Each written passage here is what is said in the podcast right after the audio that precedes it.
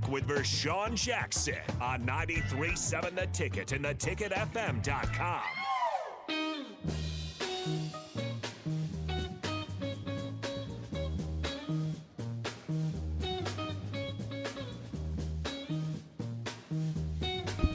That's right. It's the captain on the ticket, 93.7. I'm talking with Tyrone Hughes, one of the best return specialists that ever put the pass on at Nebraska. New Orleans Saint Hall of Famer, T. Hughes. T, developing a kid, how important?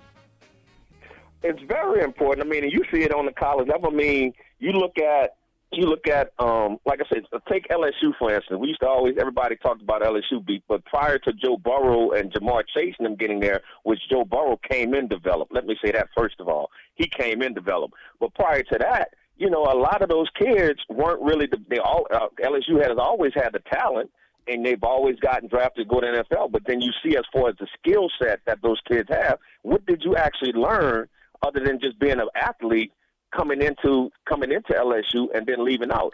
Or you look at guys, even at whether it's Nebraska or a lot of these colleges, they're top coming out of high school. They're highly rated in college, but they really haven't learned or been prepared to put, uh, play for the in the NFL. And then you also have when you look at Nebraska, Nebraska's problem is, and it's kind of a catch twenty two, is that you need four and five star players, especially in the Big Ten, to compete against Northwestern, the, the Ohio States, Wisconsin, and all these other other schools. But you're not going to get those guys because you're not winning. So how do you do that? You have to develop those two, three, and maybe four star that you have, and develop them into four and five stars. But the only way to develop them into four and five stars, you have to have the coaches that have the knowledge to do that. Mm. You know, and the one thing I say about coaching in football, coaching is basically on the job training. You know, everybody want to look at a lot of these young kids, but I would rather have a 40, 45, 50 year old coach coaching as opposed to a 30, 20 or 30 year old. Why? Because that 40 or 55, 55 50 year old coach is going to have more game situational understanding to develop that kid because not just physically but mentally. Mm. You know, you can only coach what you know or what you have learned, and then it's who did you learn it from. Mm. So if I if if I'm if I if I'm fifty if I'm fifty years old and I could tell a kid you know about route recognition, quarterback steps, how to you know reading the quarterback shoulder instead of his eyes, a twenty or thirty year old ain't gonna be able to do that because he never seen it. He doesn't understand it. Mm-hmm.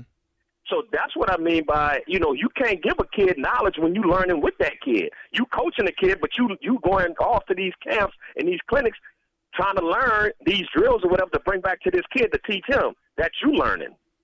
Mm-hmm. So that's what I mean by being able to develop to develop a lot of these kids. These coaches are getting them in, but there's nobody to actually teach them. Yeah, they're coming in. They're coming in already. I always say that. I've been saying that for a long time around here. There should not be a guy. Now, are there one, and there are exceptions to the rule, the Mickey Josephs, the Tyrone Hughes, the Lawrence Phillips, all these guys, Tommie Frazier. Yes, but those are one offs. Those aren't the that's not the norm. The norm is a guy come in, you have to work on scout team, you have to work and get better, get tougher, get wiser, understand the game, understand how fast it is, and understand what you're doing. And then you start playing. By the time you're a senior, your knowledge of the game is phenomenal because you went through everything that you went through. But these exactly. guys, exactly, and that's all that is is it's called experience. Mm-hmm. Mm-hmm. That's basically that's basically what's happening. It's called experience. That's how you learn on any other. The longer you're there, the more you're going to learn. When you look at when you look at Nebraska football, being that you know, I mean, we all gone from it, but but that's that's who we are. Nebraska football is who we are. We bleed Husker red. What what do you see and and and just what do you see? I see, and I've heard he's made some changes, but I think one of the biggest problems we've had, I, I like when Bo Pelini was there, but we've gone through too many coaches because, first of all, it starts at the top, meaning the administration at, at, at on any level, whether it's the NFL with general managers or uh, high school, I mean college level athletic directors or, or the board members or on high school athletic directors and the principals. It's how much knowledge do you have of the of the game, not of administration, but how much athletic knowledge do you have of the game to hire this coach? Because most of the coaches that get hired, you know, they go through a system of um, a research. Some researchers go out and say, "Oh, well, this coach is pretty good," or "This coach is pretty good." But the main, the way most of the coaches get hired is okay. Well, Nick Saban called and said gave a reference for this particular coach, or Bill Belichick called and gave a reference for this coach. So now that coach, we don't know who to really pick. You know, the research people gave us this. You know, so we we think they're pretty good um, coaches, but we really don't know. But yet, okay, well, when Nick Saban calls or Bill Belichick, calls, okay, this is who we're gonna hire because he had the best reference because again, administrative people really don't know, and that's one of the things that I really appreciated about Nebraska hiring Trev. It was either Trev. What we said we wanted was Trev or either Ed Stewart, mm-hmm. a guy who, and I think that's where most athletic directors need to come from. Somebody who's actually played a sport or played a sport in college, not a business side, because an athletic director's job really and truly is to hire the coaches and raise money. Mm. Where if you had a Nebraska who would you rather come to come to ask you for money? A former Nebraska Cornhusker or somebody you don't know? But yet the alumni they're gonna donate money anyway. So it really doesn't matter because uh, who that person is. He just need because he he's not the one that's going to get the money. The people are paying the money because they went to that school. Mm-hmm. But it's more important to have that one guy, you know, that that Trev Alberts, who okay, we can relate to Trev because he played here. He, he, you know, he knows what the culture is. He understands what it takes to hire a coach on the athletic level, not mm-hmm. just the administration. Has it been tough to watch though? Has it been a tough deal to watch, or you still watch? I mean, I'm. I'm asking because I just I know the answer, but I still want to ask: Is it a tough watch for you too? Well, oh, it's a very tough tough watch, but I hardly have watched Nebraska. I, I watch certain games, of Nebraska, but I don't follow them like a lot of guys in our Husker group.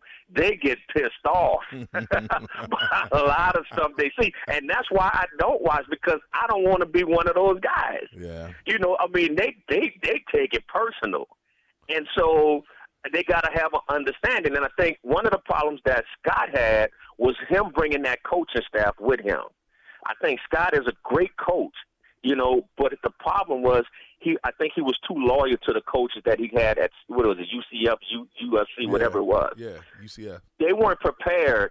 I don't think they were. He was, but I don't think they were prepared to understand the level uh, that they were coming into, and how they and the kids that they needed to deal with or to have and be able to develop those kids into what they needed to be. Yeah, they they, they weren't equipped with enough tech, mental techniques you know, we we were technique wizards. That's what that that was a staple at the University of Nebraska.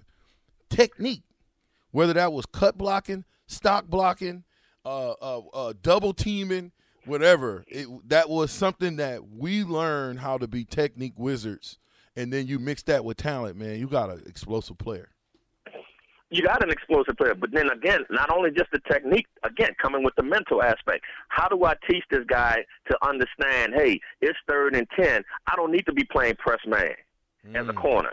I can just sit back and let the let it come to me. How do I te- how do I teach a corner you know, hey, read the quarterback steps because that's going to tell you what the receiver is going to do. Because everybody, every coach is going to tell you, hey, well, don't look at the don't look at the quarterback, look at the receiver. Watch him. Why? The quarterback is going to tell me what he what route he's running according to his shoulders. But if I don't know that, I can't teach that.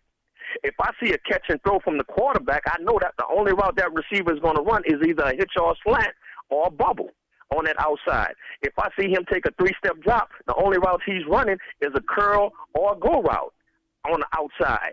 So I already, as a coach, I have to be able to teach my corners to understand that in different situations. If I'm in press man and we blitzing, I need to know can they pick up the blitz from my side.